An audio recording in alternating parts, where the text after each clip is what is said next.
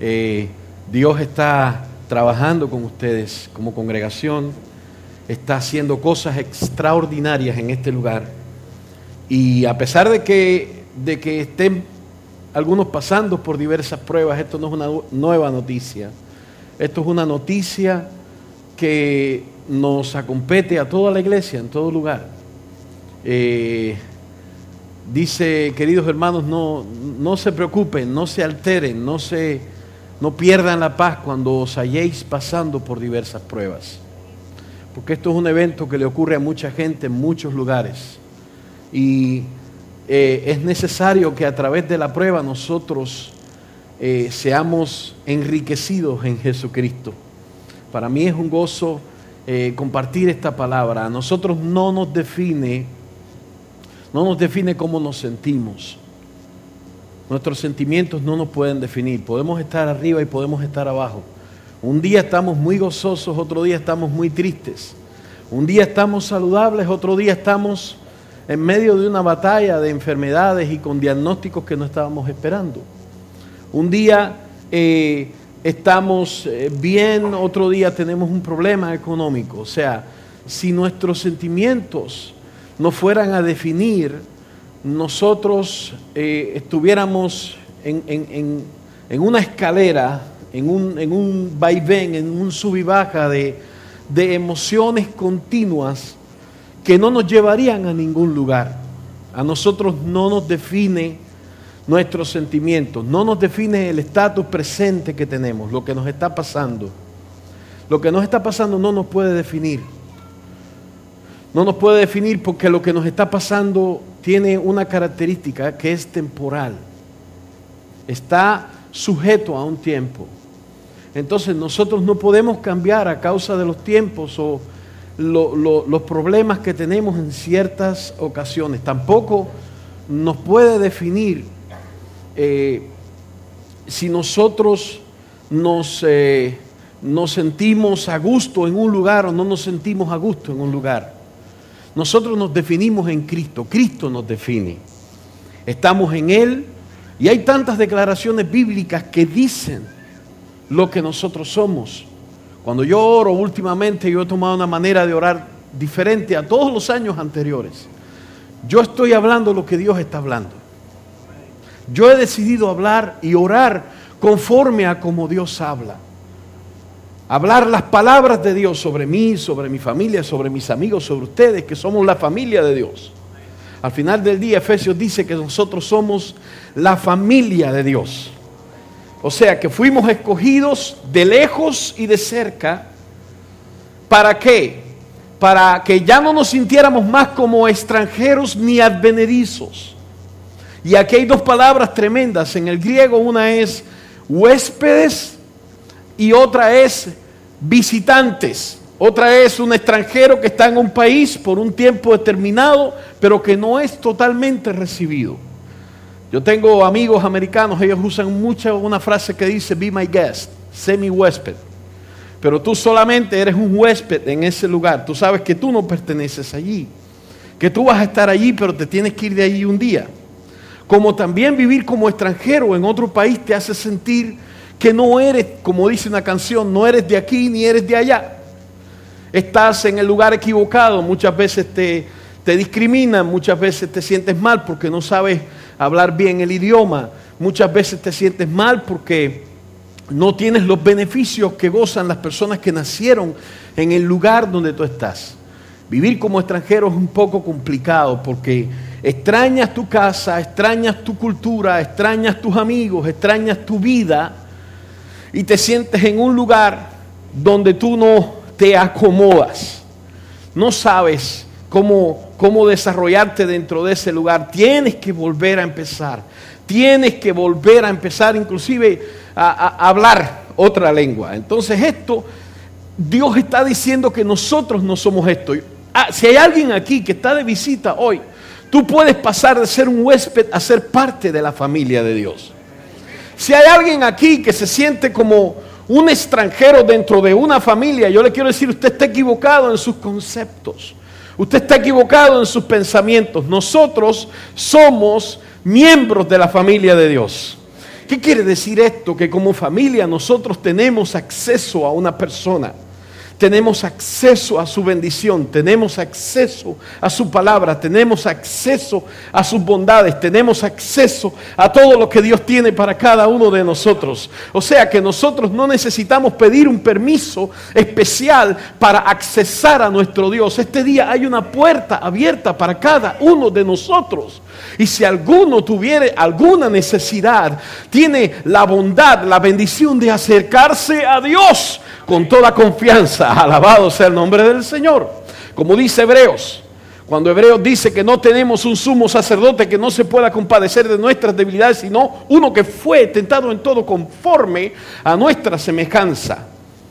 Dice, acerquémonos pues confiadamente al trono de la gracia para hallar gracia y alcanzar misericordia para el oportuno socorro.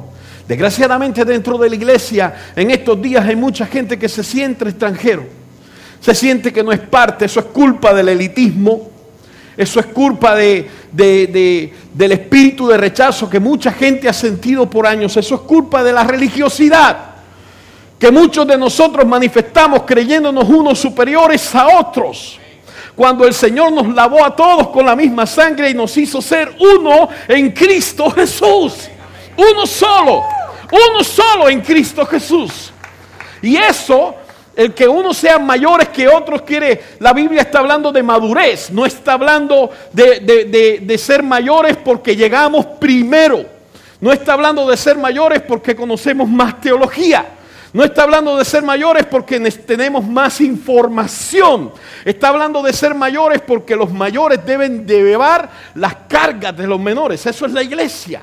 Si es una familia, debe trabajar en esa dimensión si la iglesia se mueve con una mentalidad de familia, debe hacer entender a los que están por primera vez dentro de ella que ellos tienen el derecho de la bendición de vivir como hijos de un padre y no como huérfanos que fueron recogidos de la calle y están recibiendo ciertas migajas de que va caen debajo de la mesa. Yo soy un hijo de Dios. Yo tengo acceso a la gloria de Dios. Yo tengo bendición en la presencia de Dios. Puedo ser sano si se lo pido. Yo puedo ser levantado si me caigo. Yo puedo ser animado si me desanimo. Yo puedo ser enriquecido si me empobrezco. Yo puedo ser bendecido si necesito de la bendición de alguien que está a mi lado. Eso es iglesia. Por años la iglesia ha estado sufriendo muchos cambios. Y estamos en un tiempo donde la iglesia está a punto de cambiar, de tener uno, uno de los cambios más grandes de la historia de la iglesia. Efraín estaba hablando de algo hace un rato que él me conoció peleando con unos policías y eso fue un tiempo donde nosotros experimentamos ser pioneros en algo. Siempre que Dios quiere hacer algo, Él levanta un grupo de gente que le empiece a creer un grupo de gente que le crea. Y aunque Dios se demore, aunque la palabra se demore, aunque yo no vea una señal de la palabra por ningún lugar, aunque yo no sepa por dónde viene la palabra, y aunque mis circunstancias cada día más me digan que la palabra no va a llegar, yo tengo que creer de que Dios es un Dios que está sentado en el trono y todo lo que Él ha dicho, Él ha hecho, todo lo que Él ha prometido, Él lo va a hacer. Esa es la vida de la iglesia, esa es la vida de la familia. Alabado sea Dios. Dios va a traer mucha gente extraña con ustedes. Dios va a traer mucha gente de toda etnia, de todo pueblo, de toda nación. Cuando dice de toda etnia, está hablando de gente muy extraña, que muchas veces no caben dentro de los grupos religiosos. Pero ¿sabe qué? Los grupos religiosos van a llegar a un punto donde no van a tener el espacio de seguir creciendo, porque todo lo que no se renueva no crece. Todo lo que no se renueva se muere. Pero cuando uno entiende de que Dios es un Dios que no quiere que nadie se pierda, sino que todos procedan al arrepentimiento. Quiere decir que todos los de esta generación también tienen que proceder al arrepentimiento. Y nuestra mentalidad como familia tiene que ser, Señor, bendice a esta generación, sea como sea, tan extraña, tan loca, tan, tan arrebatada como está. Queremos que esa gente venga con nosotros. Alaba el nombre del Señor si tú quieres en esta tarde. Ese es el corazón de Dios. El corazón de Dios no es, un, no, no, es un corazón que hace divisiones, separaciones. Es un corazón que nos presenta en una mesa como hijos, no como huérfanos, no como recogidos, no como personas que están accesando a Dios a través de migajas. La religión nos hace pensar de que hay unos ciertos estatus y estándares para acercarnos a Dios. Pero cuando yo leo mi Biblia, yo puedo descubrir en mi Biblia que el sacrificio de Cristo hizo una cosa superior a todo eso que los hombres me enseñaron. Que Cristo abrió un nuevo camino vivo y santo para que yo pudiera llegar al trono de la presencia de Dios sin un solo obstáculo. Sin un solo obstáculo. Somos seres duales, creados para vivir en esta tierra y creados para accesar al cielo. Somos seres con la capacidad de relacionarnos con el mundo horizontal donde estamos viviendo y somos seres con la capacidad de subir, de entrar en la presencia de papá. Eso es una bendición.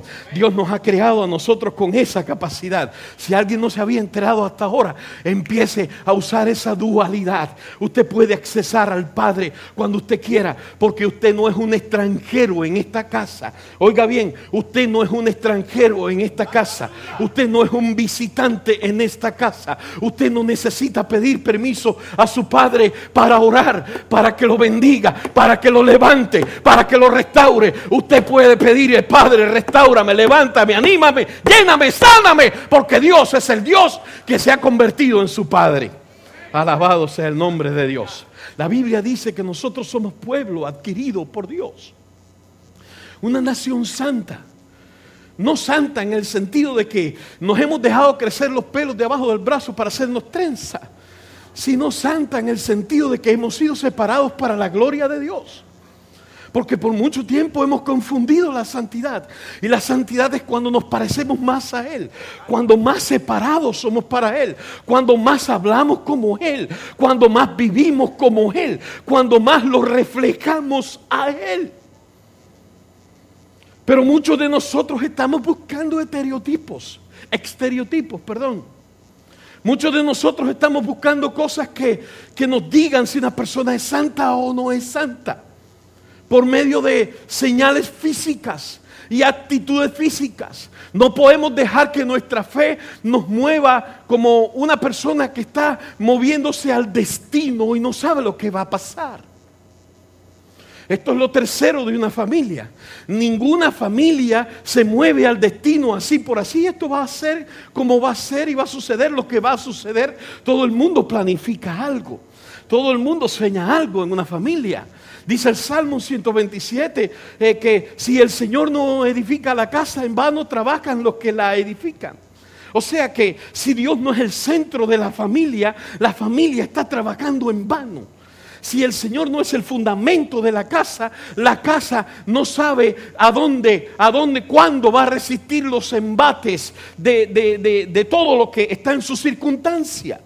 Dice el Salmo 127 que si Él nos vela por nosotros, en vano vela la guardia. O sea, el Salmo está haciendo unas declaraciones. ¿Y cuáles son las declaraciones? Que nosotros somos jurisdicción de Dios y que nuestro éxito no está en cuánta, cuán grande sea la agenda que nosotros tengamos, tengamos, sino cuán grande sea la relación y la vivencia que tengamos con aquel que nos sostiene. Porque Dios sostiene a su iglesia. La iglesia es dual. La iglesia está en el mundo para bendecir al mundo, pero está en el mundo para exaltar la gloria de Dios. Eso es el sacerdocio. Dice que somos nación santa. Un pueblo que Dios adquirió, que Dios compró, que Dios pagó por él. ¿Y, para, qué nos, para qué nos hizo ser nación santa? Para ser un sacerdocio. ¿Qué es un sacerdocio? Un sacerdocio tiene la capacidad de accesar al cielo y tiene la capacidad de bendecir la tierra. Un sacerdocio puede accesar a la presencia de Dios y también puede llegar a los lugares más bajos, aún a las mismas puertas del Hades y decir, no quiero que esto siga pasando de esta manera tenemos la autoridad para cambiar las cosas en el nombre del Señor. Alabado sea su nombre en este día. O sea, estamos viviendo una vida dual y con la vida dual estamos viviendo contrastes. ¿Qué cosas son contrastes? Contradicciones. Estamos bien, estamos mal, nos sentimos arriba, nos sentimos abajo. Segunda a los Corintios habla de, me, me gusta el mensaje del apóstol Pablo a la iglesia que está en la ciudad de Corinto. Pablo está exponiendo su corazón, está abriendo su vida, está dejándose ver por dentro está dejando ver sus batallas, está dejando ver sus ansiedades, está dejando ver todo aquello que le está pasando como apóstol y todas las convicciones de él a dónde lo han llevado. Porque óigame bien, la fe es algo que produce una vida de convicciones. La fe no produce emociones. La fe no produce que yo me sienta bien y que me sienta mal. La fe produce un estatus donde me posiciona en una convicción. Aunque yo vea que mi mundo se está desbaratando, Dios es nuestro amparo y nuestra fortaleza, nuestro pronto auxilio en las tribulaciones, aunque se traspasen los montes a la mar, aunque tiemble todo esto, yo sé que Él no me va a fallar. Alabado sea el nombre del Señor. Pero ¿qué significa esto? Esto significa de que yo estoy en medio de una batalla. Por favor, nuestra Biblia habla una y otra y otra y otra y otra vez del mismo tema. No nos puede tomar esto de sorpresa. Yo decía hace un momento que es difícil ser pioneros. Es difícil demostrar algo que nunca se ha visto. Es difícil enseñar algo que nunca nadie haya visto jamás. Y cuando uno habla de que Dios quiere hacer algo que nadie ha visto, entonces tenemos alrededor nuestro un montón de gente que nos dicen eso. Es imposible. De hecho, hace un día yo me reuní con un cierto tipo y el tipo me dijo, ¿qué edad tú tienes? Yo le dije, yo tengo 50. Y me dijo, no, lo que tú quieres hacer no lo puedes hacer. Y yo, le, yo por respeto, no le dije, cállate la boca, esa grande que tú tienes. Pero me levanté y le dije, muchas gracias, dame la mano, Dios te bendiga, bye bye. ¿Cómo es posible que alguien diga que yo no puedo hacer algo porque tengo cierta edad?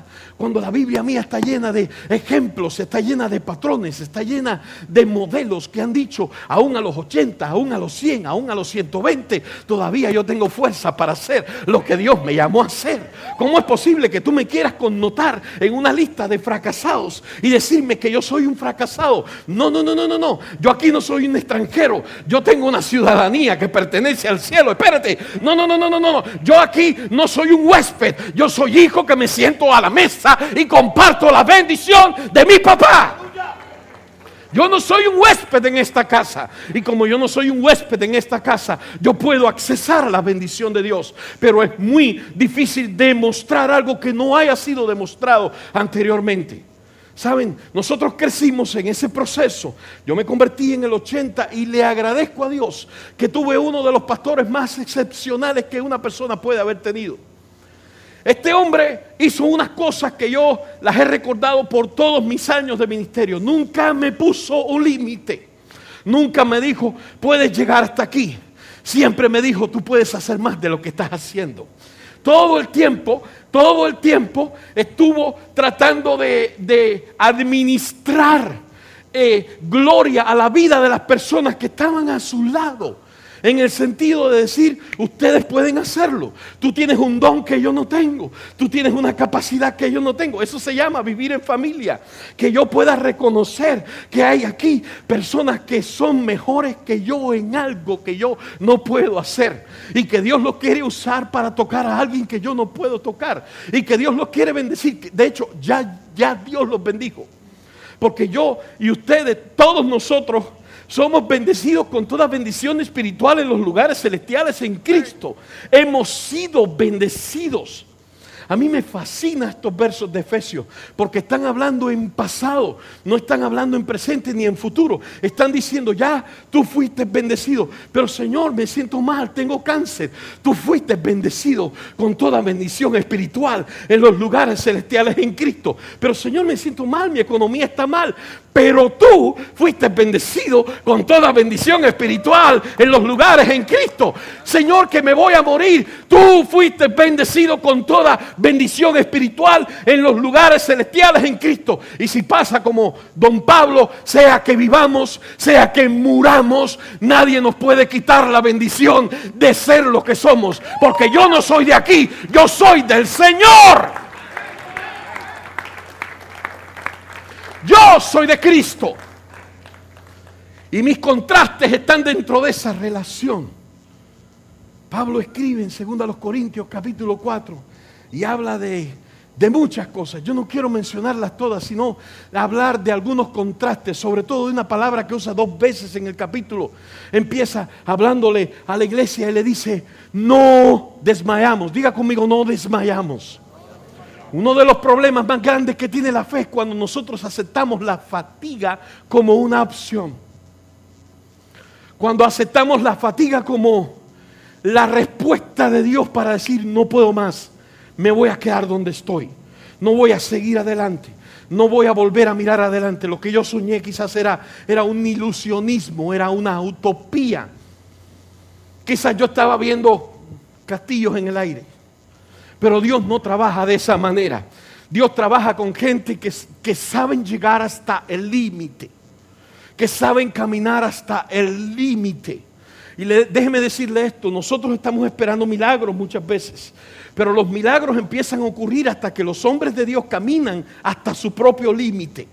Hasta ese límite ningún hombre empieza a ver milagros.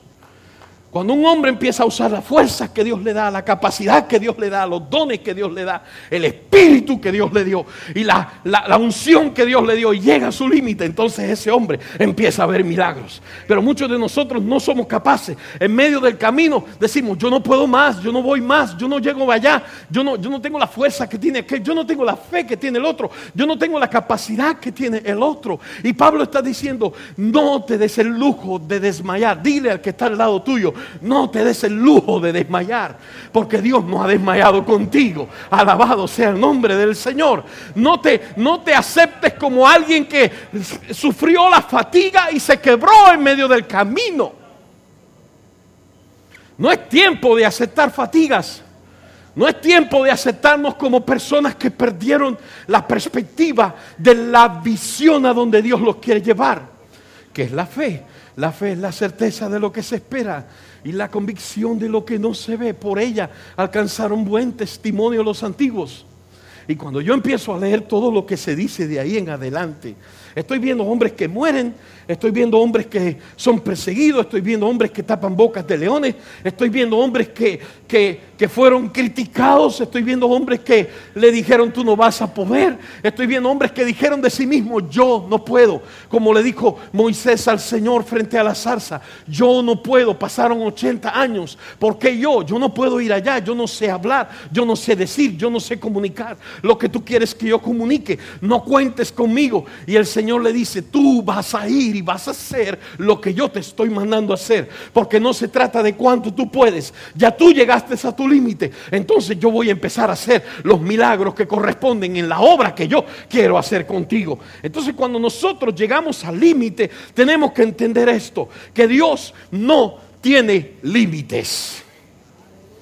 Lo voy a volver a repetir.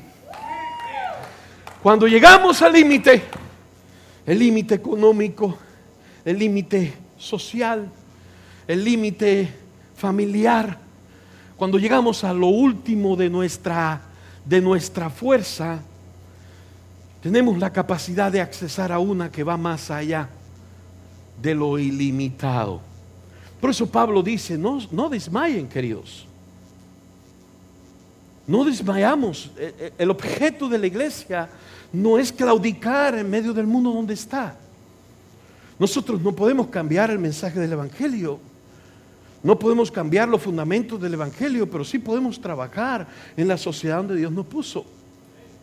Tenemos que encontrar maneras, tenemos que encontrar visión, tenemos que encontrar estrategias para trabajar en este tiempo y no permitir que el diablo siga haciendo lo que quiere hacer.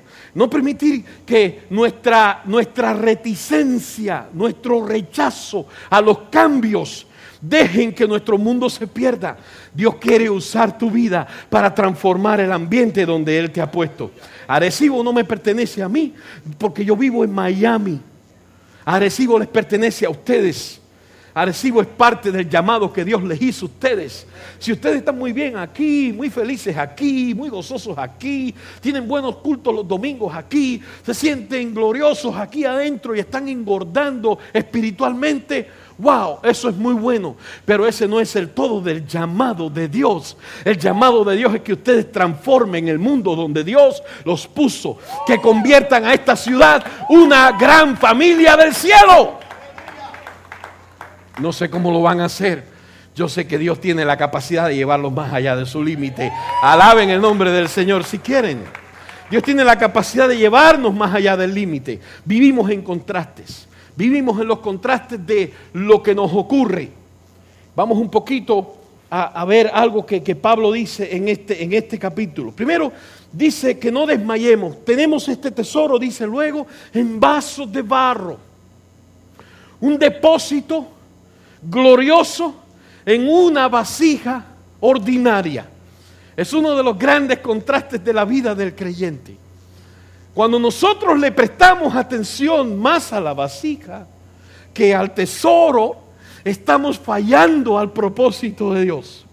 Cuando nuestra mayor inversión, visión, pasión se enfocan en la vasija antes del tesoro, entonces nosotros tenemos un error aquí. Y necesitamos entender que estamos viviendo un contraste. Y el contraste es que yo por fuera puedo ser de barro, pero adentro tengo la gloria de Dios conmigo. Alabado sea el nombre del Señor. Yo por fuera puedo ser ordinario. Yo por fuera, como han leído Isaías 53, me fascina Isaías 53 porque dice que no habrá en él hermosura como para que le deseemos. Saben, el Señor no tomó un, un un, un, atajo para decir yo voy a hacer que, que la gente sea atraída por, por un personaje súper alto como Saúl o un personaje súper especial como cualquiera de aquellos que físicamente tenían esa capacidad de atraer personas. Jesús no tenía ninguna atracción física. Jesús no tenía ninguna atracción exterior, pero él estaba lleno de la gloria del Padre. Alabado sea el nombre del Señor. Y nosotros tenemos un tesoro dentro de barros. ¿Qué se hace con los tesoros? ¿Se esconden debajo de la tierra o los tesoros se usan para enriquecer? Cada uno de los que estamos aquí, déjeme decirle iglesia, cada uno de los que estamos aquí tenemos un depósito de Dios. Y si tú no usas ese depósito de Dios, tú no estás cumpliendo con el propósito que Dios te llamó a cumplir. 20% de la iglesia, 20% de la iglesia trabaja sirve. 20% de la iglesia diezma. 20% de la iglesia se compromete. ¿Qué pasa con el otro 80%? Calienta bancos. ¿Qué pasa con el otro 80%? Vienen y van, visitan, se sienten extranjeros, se sienten huéspedes dentro de un lugar donde Dios los está llamando familia. 20% de nosotros vivimos comprometidos, inclusive si tuviéramos que morir por el evangelio, pero 80% no saben, no saben lo que quieren. ¿Y saben por qué no saben lo que quieren? Porque no saben lo que tienen. ¿Y saben por qué no saben lo que tienen? Porque no se han enterado en una relación viva de que están llenos de la persona de Dios, no para ellos mismos, sino para bendecir a otros, a todos aquellos que están alrededor de ellos. Ese es el llamado de Dios para nosotros. 20% en estadísticas la gente da su diezmo íntegro. 20% en estadística la gente da más de su diezmo. 20% en estadística la gente trabaja en voluntario inclusive para bendecir al cuerpo de Cristo. Pero otro 80% simplemente está recibiendo lo que considera que debe recibir. ¿Qué pasaría si nosotros revertiéramos, o sea, cambiáramos ese concepto, esa estadística y nos convirtiéramos en un cuerpo donde todo el mundo trabaja, donde todo el mundo labora, donde todo el mundo tiene responsabilidad por todo el mundo, donde todo el mundo tiene un sentir por el que se cae. Yo no lo voy a dejar ahí, yo no voy a dejar ese tipo ahí, ese tipo es mi familia, yo no dejo a mis hijos tirados. Si yo tengo que ir a México y sacar a mi hijo de las manos de un secuestrador, si yo tengo que morir en ese evento, yo voy a morir. Y eso es lo que yo hago con la familia, querido. La familia es para, para, para protegerse yo no dejo a mi familia tirada en el medio del campo. La iglesia por años se ha, se ha acostumbrado a criticar. Hay más criticones de cine aquí que, que, que, en los mismos cines de los Estados Unidos. Pero Dios quiere revertir eso y convertir a la iglesia en el sueño de Él. El sueño de Él es que cada uno de nosotros saque la gloria de Dios que está dentro de ellos. Y que dejemos de quejarnos si el pastor nos atiende o no nos atiende, nos visita o no nos visita. Visita tú, atiende tú, ora tú, llama tú, toca la puerta tú, porque Dios también está contigo y te quiere usar a ti. Te vas a descubrir y vas a descubrir que cuando pongas tu mano sobre un enfermo, el enfermo se va a sanar, porque eso se llama la unción del cuerpo. Alaba el nombre del Señor si quieres. Se llama la unción del cuerpo. Ahora Pablo está diciendo, que nosotros tenemos un tesoro en vaso de barros, para que la excelencia no sea nuestra, sino que sea de Dios, para que la gloria no nos pertenezca, nosotros no tomemos el crédito en lo que Dios quiere hacer. Pero no está diciendo para que lo usemos en discreción, sino para que lo usemos en toda nuestra fe. La fe logra usar las cosas que tiene como herramientas en su mano. Miren, eh, cuando David escribió, bueno, yo, yo soy uno de los que cree que David escribió segunda de Samuel. Por muchas razones. Hay otras, otras versiones. Sin embargo, David tenía una característica increíble. Este hombre menciona a 37 personas, que algunos de ellos hicieron más que él. 37 personas que crecieron junto con él en un lugar que se llamaba Adulán que era donde iban todos los desbaratados, todos los endeudados, todos, eh, toda esta gente iba a parar a Dulán. Tenían deudas, se sentían mal, se sentían caídos, se sentían desanimados, se sentían que nadie los atendía, se sentían perseguidos, estaban en, una, en un espíritu de derrota. Y cuando fueron y se unieron con este hombre, el modelo que este hombre les presentó era un modelo de victoria. Cuando David está casi al morir, él escribe este capítulo y empieza a hablar de unos tipos que se le quedó pegada la, espada en la mano a uno porque mató una cantidad de filisteos increíble. Y otro tipo que, defendió un campo de lentejas como si esa fuera, como si eso fuera un monte, como si fuera un gran tesoro. Pero él no quería que aquella gente se metieran allí. Y yo cuando pienso que leo este capítulo, yo pienso en hombres con límites. Óigame, es imposible que un hombre limitado en fuerza pueda con un ejército. Pero yo sé que cuando un hombre se llena de, entiende que tiene un tesoro, cuando llega a su límite, Dios empieza a usarlo más allá del límite. Ahora, Pablo dice un poquito más adelante, en este capítulo, nuevamente en el 16, por tanto no desmayamos antes, antes aunque este nuestro hombre exterior se va desgastando, el interior, no obstante, se renueva de día en día. Lo primero que está hablando este hombre es que nosotros tenemos un tesoro depositado en nosotros, que no debemos prestar mucha atención a la vasija, sino usar en demasía el tesoro. Y habla de dolor, de persecución, habla de momentos en los que uno dice, no voy a seguir adelante con esto. ¿Qué sentido tiene que yo siga creyendo en algo que no está funcionando? ¿Qué sentido tiene que yo siga diciendo algo que nadie ha visto? Que nadie cree un viejo que vivió 120 años fabricando un barco en medio del monte. Y la gente de su generación, me imagino que tenían que hacer una mofa de este viejo todos los días. Nunca había llovido, pero el viejo decía, va a llover. Viene un juicio. Viene un tiempo donde va a caer agua. Qué locura, un barco en medio del monte, 120 años trabajando, esperando en una promesa. ¿Quién se le ocurre no claudicar en medio de esto? No podemos dejar nuestra fe al destino, repito esto, nuestra fe no es una fe de que el destino va a traer las cosas. Nuestra fe tiene que ver las promesas de Dios y caminar en las promesas de Dios. Cuando salió el cruise control, el, el piloto automático, eh, eh, un dealer le vendió un motorhome a una mujer. Eh, ella fue al dealer y, ella dijo, yo quiero comprar esa cosa tan grande para irme de vacaciones a Florida. Entonces el hombre le dijo, mira, sabes que esto es magnífico. Tiene inclusive, tiene inclusive una nueva tecnología Tú tomas el auto, le pones este botón y ahí va a la velocidad. Pero el hombre no le explicó muy bien cómo funcionaba el, piloto automático. Y ella compró su motorhome y se fue a Florida de vacaciones y estando en la mitad del turnpike, ella se levantó a hacer café a, la cocina del, del motorhome.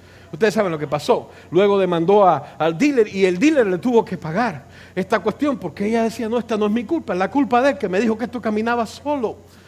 Pero el punto no es que nosotros tenemos que activar nuestra fe para que camine mi destino a mi destino. No, yo tengo un destino bien clasificado, bien claro, bien entendido, hasta que yo llegue a la estatura de la plenitud de Cristo. Ese es mi destino, ese es mi llamado, ese es mi propósito. Y todo lo que yo tengo que hacer en esta tierra es manifestar esa gloria de Dios. Ahora, es evidente de que nosotros tenemos un contraste entre lo que pasa por fuera y lo que pasa por dentro. Nos vamos desgastando, sufrimos fatiga externa, nuestros cuerpos enferman muchas veces, nos sentimos adoloridos, nos sentimos desanimados físicamente sin una respuesta. Sentimos que no tenemos el dinero necesario para hacer nuestro proyecto. Hace unos días Dios me dio una palabra por un loco amigo mío. Y yo me puse a juzgar si era una palabra de Dios o no. Yo estoy creyéndole a Dios pero este es medio loco. Entonces yo digo, ¿y si dice una cosa extraña?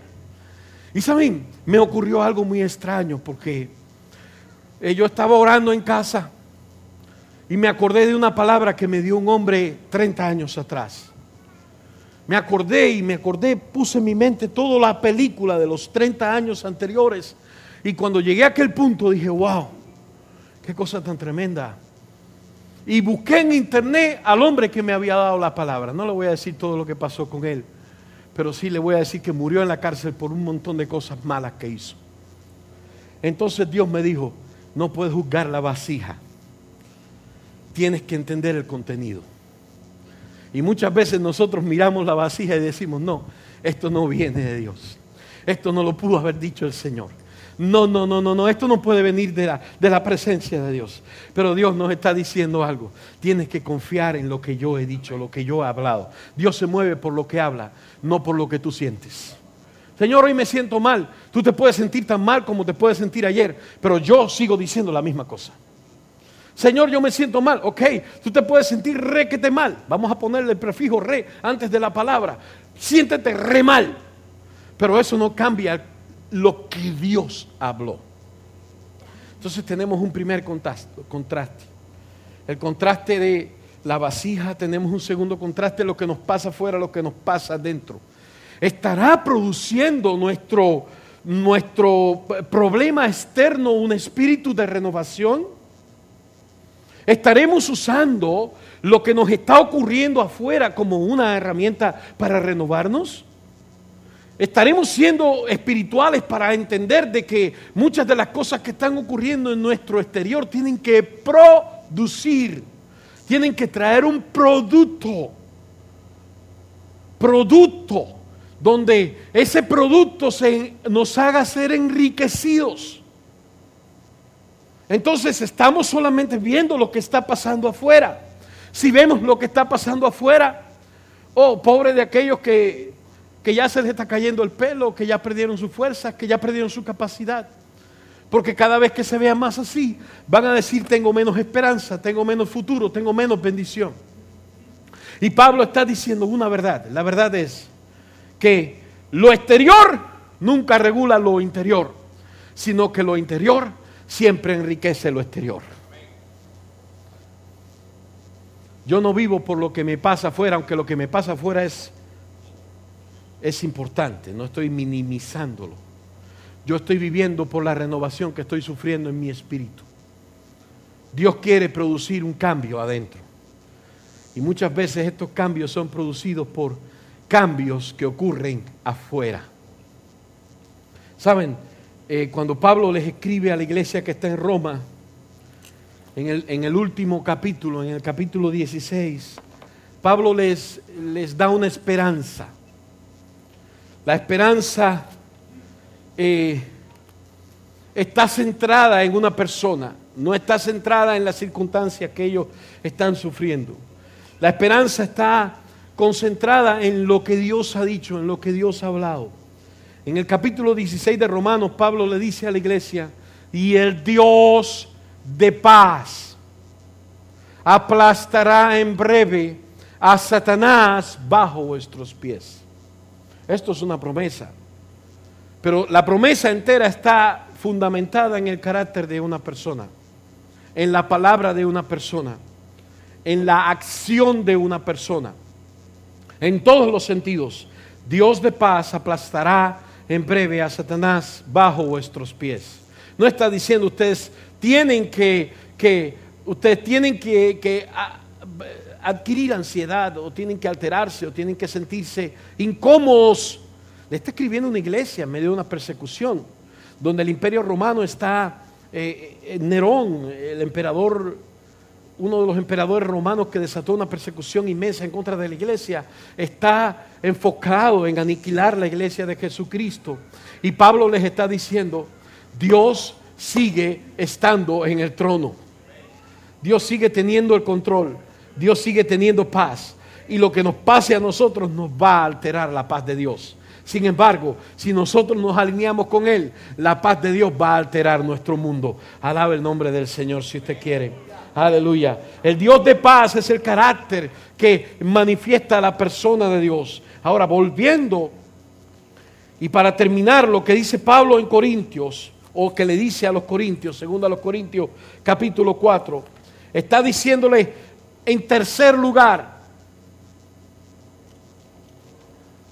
hablándoles de este Dios que nos ha hecho ser vasijas de barro con un tesoro,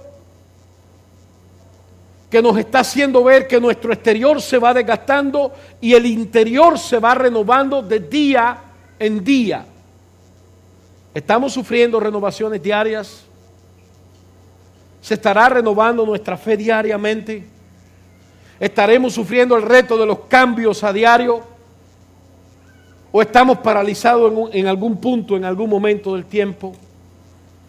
Segunda a los Corintios, capítulo 4, vuelve a decir, porque esta leve tribulación momentánea produce en nosotros un cada vez más excelente y eterno peso de gloria. Aquí hay una, tercera cosa que es tremenda, que la tribulación está destinada para producir algo, por cuanto los hijos, dice en Hebreos, por cuanto los hijos participaron de carne y de sangre, él también participó de carne y de sangre, pero qué, qué fascinante, dice, para vencer por medio de la muerte al que tenía el imperio de la muerte. Entonces, yo veo que Dios puede usar inclusive la muerte para vencer la muerte. Puede usar el dolor para vencer el dolor.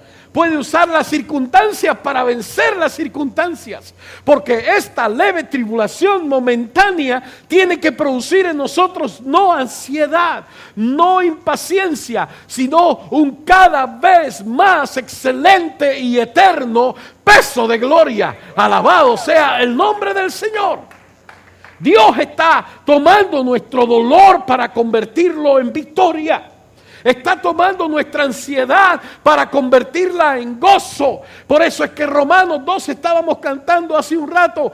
Dice, ¿quién nos podrá separar del amor de Dios? ¿Habrá algo en esta tierra con tanta fuerza capaz de separarnos de Dios?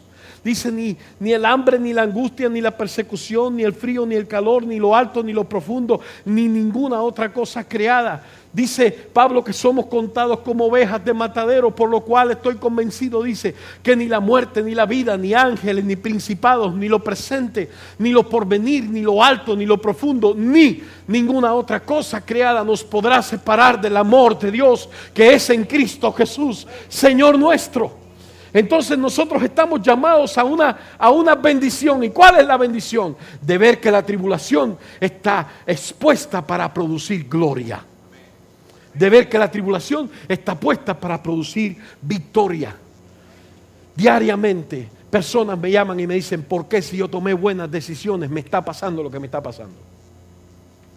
¿Por qué si yo decidí dar mis diezmos? decidí dar mi dinero, decidí trabajar para el Señor, toda mi vida empezó a cambiar y alterarse un montón de cosas que estaban aparentemente bien antes de que yo tomara mis decisiones. ¿Por qué razón? Ah, yo, no, yo, yo, yo no te voy a dar una clase de teología sobre esto. Solamente te voy a decir que Dios quiere usar esa tribulación para que tú seas más excelente, para que la gloria de Dios se vea con más excelencia en la vida tuya, para que la gloria de Dios se vea con más excelencia en lo que tú haces para Él. Y por último, Pablo dice, no mirando nosotros las cosas que se ven, sino las que no se ven. Porque las cosas que se ven tienen la característica de ser temporales. Pero las cosas que no se ven son eternas. Entonces, el final de los contrastes nos dice, todo lo que tú estás viendo frente a ti hoy y ahora, sea bueno, sea malo, sea regular, es temporal. Mira tu reloj, mira tu almanaque, mira tu calendario. No le puedes poner un tiempo, pero sí puedes decir, esto es temporal. Lo que Dios ha destinado para mí es eterno. Alabado sea el nombre del Señor. Esto es temporal. Lo que yo no estoy viendo es eterno. Pero porque yo no lo vea, no quiere decir que eso no sea una verdad. Porque la fe provoca en nosotros una certeza, la certeza de las cosas que no podemos ver, la convicción de las cosas que nosotros no estamos palpando tangiblemente con nuestras manos y con nuestros ojos. Pero, la, pero eso no quiere decir que seamos ciegos, porque la fe no tiene ninguna característica de ceguera. La fe nos hace ver lo que Dios ha dicho, lo que Dios ha hablado, lo que Dios ha profetizado, lo que Dios ha proclamado, lo que Dios ha prometido. La fe nos hace entrar en un mundo donde nosotros decimos, espérate, lo que me está pasando ahora tiene un tiempo, se va a terminar, se va a acabar. Y yo te lo voy a decir en esta hora, lo que te está ocurriendo a ti se va a acabar. De una manera o de otra se va a acabar. Pero lo que Dios te ha prometido no se va a acabar porque eso tiene eternidad. Alaba el nombre del Señor en esta hora. Eso tiene eternidad. Yo estoy viviendo en una dualidad y yo tengo que resolver esta dualidad. Muchos de nosotros no sabemos cómo resolverla.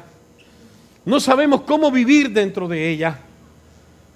Mucha gente pierde el ánimo en medio del camino y todo lo que pasa con ellos es que se desmayan. Y una persona que se desmaya, que pierde su, que, se fatiga, pierde la capacidad de seguir en la carrera.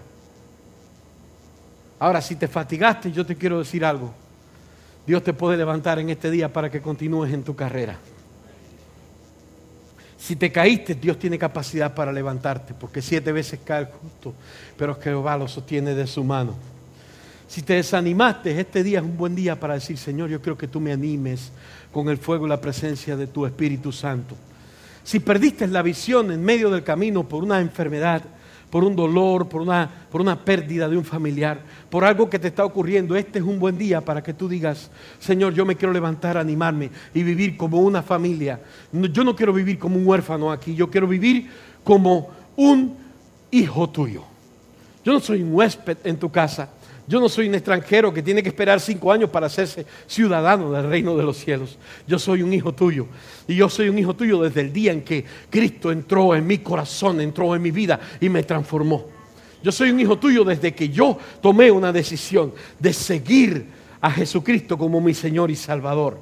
Por tanto, no hay nada que pueda cambiar los decretos que tú has hablado sobre mí, las bendiciones que tú has hablado sobre mí, las cosas que han sido dichas de ti para mí. Si hay alguien que desmayó, mi reto es este en este día. Si hay alguien que cayó,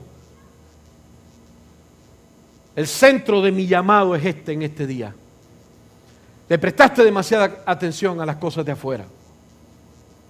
Quizás te dejaste empujar por las circunstancias que miraste, que son temporales.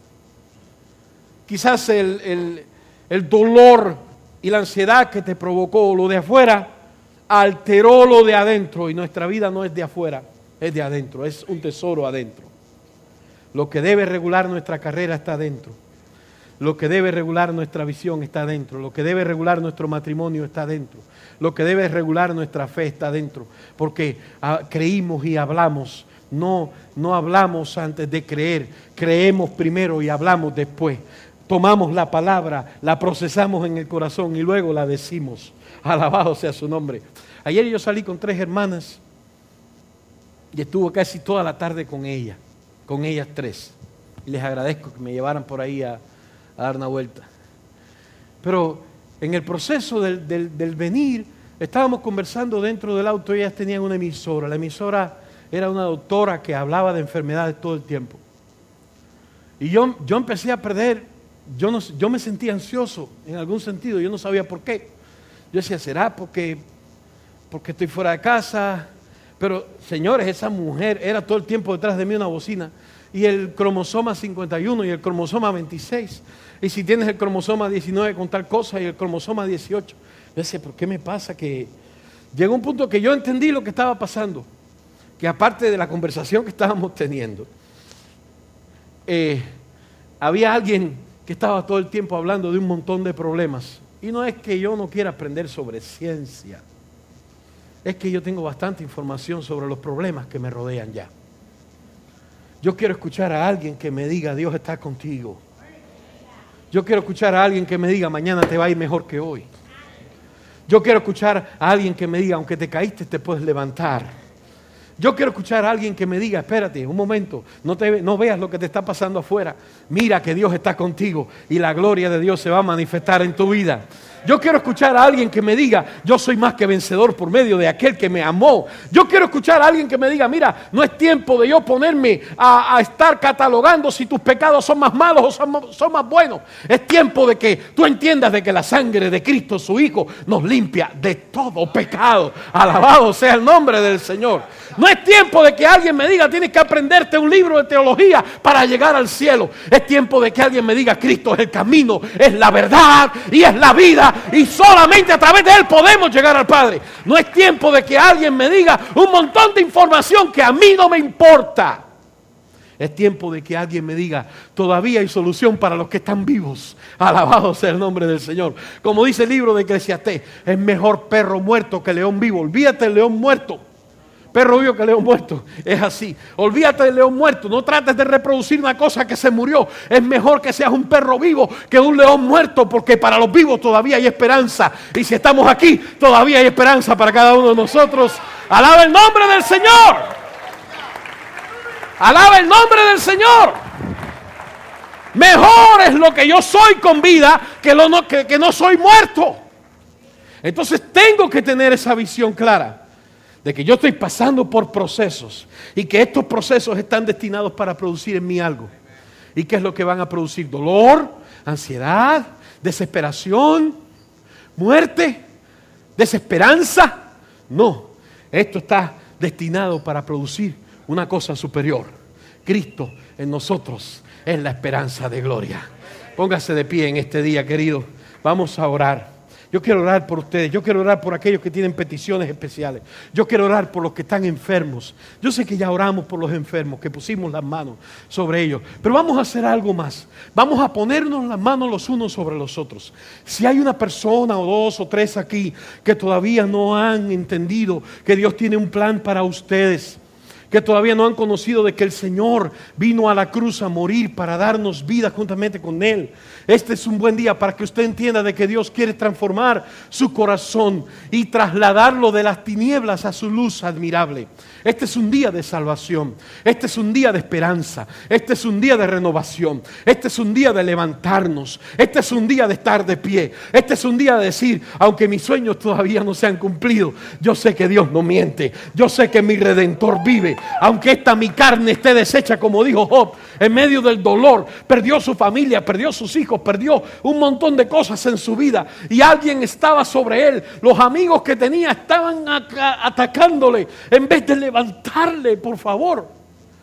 En vez de ayudarle, en vez de abrazarle, en vez de decirle, oye, yo estoy contigo aquí. Estos tipos llegaron con el espíritu religioso. Eh, eso te pasó porque eres un pecador. Eso te pasó porque no nos sirves para nada. Eso te pasó por esto y por aquello y por lo otro. Y a veces nos adjudicamos la silla de Dios. Dejemos que Dios sea que juzgue. No hay nadie que nos pueda juzgar conforme a Romanos. Dice que quién nos juzgará, quién condenará a los escogidos de Dios. ¿Quién, quién nos condenará, quién nos separará del amor de Cristo. Yo no tengo la autoridad para condenar a nadie. Mi autoridad es levantar gente. Mi autoridad es decirle a la gente hay esperanza para ti, hay vida para ti, hay solución para ti, hay un camino para ti. Y Job en medio de su dolor, desesperanzado, no tenía más cosa que agarrarse de una cosa que se llama integridad que se llama convicción, porque Dios no me deja pasar por un punto de dolor para, para causarme dolor sin esperanza. Cuando Dios me hace pasar por ahí es porque yo voy a ver algo mejor cuando yo llegue al otro lado. Alaba el nombre del Señor. Cuando Dios me hace pasar por el dolor es porque yo cuando llegue al otro lado voy a ser cien veces mejor de lo que yo soy ahora. Por eso Job dice, aunque esta mi carne fuere deshecha, en carne viva le alabaré. Aunque yo esté caído, Dios me va a levantar. Aunque yo lo haya perdido todo, yo no entiendo este proceso. Pero yo voy a llegar al otro lado. Alabado sea Dios. Alabado sea Dios. Hay muchos procesos en los que Dios nos mete. Pablo decía, ¿quién enferma? Yo no enfermo. ¿Ah? Tiene que volverle a escribir a, a estos que están en Corinto, que eran un grupo de carnales para que lo recibieran porque le dijeron, tienes que traer cartas de recomendación. Ahora nosotros somos más importantes que tú. Este tipo sufre un montón de adversidades, cárceles, azotes, problemas. Y dice, caídos, pero no desanimados. Perseguidos, pero no derrotados. Son los contrastes de de los hombres. Ven, vamos a orar los unos por los otros. Póngale la mano a alguien encima en este día. Hace unos días me eh, Dios permitió que, me cayera una esquirla en un ojo. Yo, yo no tenía un, pedazo de hierro, Lucy, un, un pedacito de hierro. Me cayó en un ojo, disculpen la palabra científica. Yo tenía un dolor, no podía leer, no podía no podía, y entonces ni, ni, tan siquiera ver el televisor porque me molestaba tanto. Estaba valorando si iba al médico o no, y estaba considerando cuánto debía pagar cuando fuera al médico. Pero obviamente el ojo es más importante que el dinero. Y me dice un amigo como al tercer día que me está pasando eso, ¿sabes qué? Vas a perder el ojo. Y yo le dije, no, eso no va a pasar. Dios está conmigo. Y si Él no me sana, yo voy a considerar entonces ir al médico. No le puse un tiempo a Dios, pero sí dije, Señor, yo tengo que ser responsable por mi salud, no puedo ser tampoco un loco. Esa noche salí de casa de mi amigo en mi carro y me metí en una farmacia buscando algo para echarme en el ojo, pero no había nada, porque en las farmacias convencionales no hay antibióticos, no hay esas cosas que te tiñen el ojo para verte las, las basuras que tienes. Y me pasó una cosa extraña, a mí me pasan cosas extrañas. Había una mujer que me llevaba un pie de estatura, extraña, se metió en la fila, complicada ella. Yo estaba esperando para hacer la pregunta y ella se me pasó delante.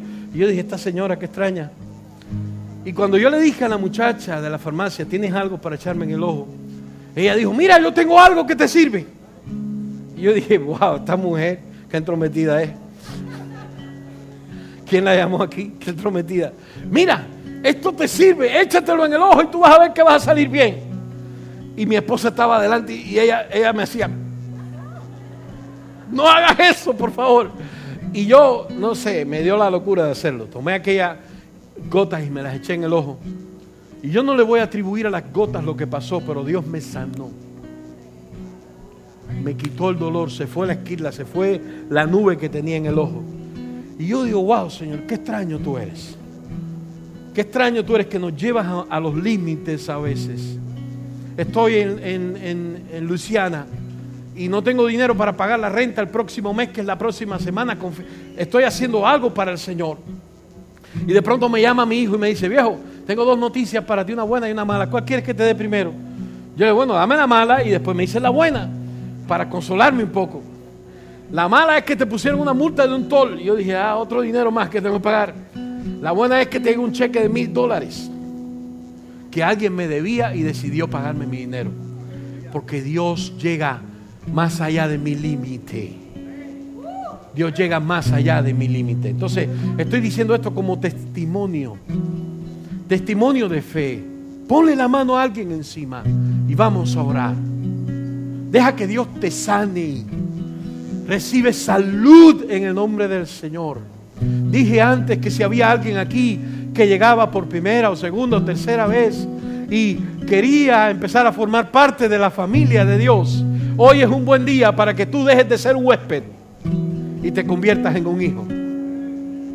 Para que dejes de ser un extranjero y te conviertas en un integrante de la familia de Dios. Si estás aquí por primera o segunda vez, seas joven, seas adulto, seas hombre o, seas mujer, no importa lo que tú seas en este día. De hecho, no importa los pecados que hayas cometido. La sangre de Jesucristo te limpia de todo pecado.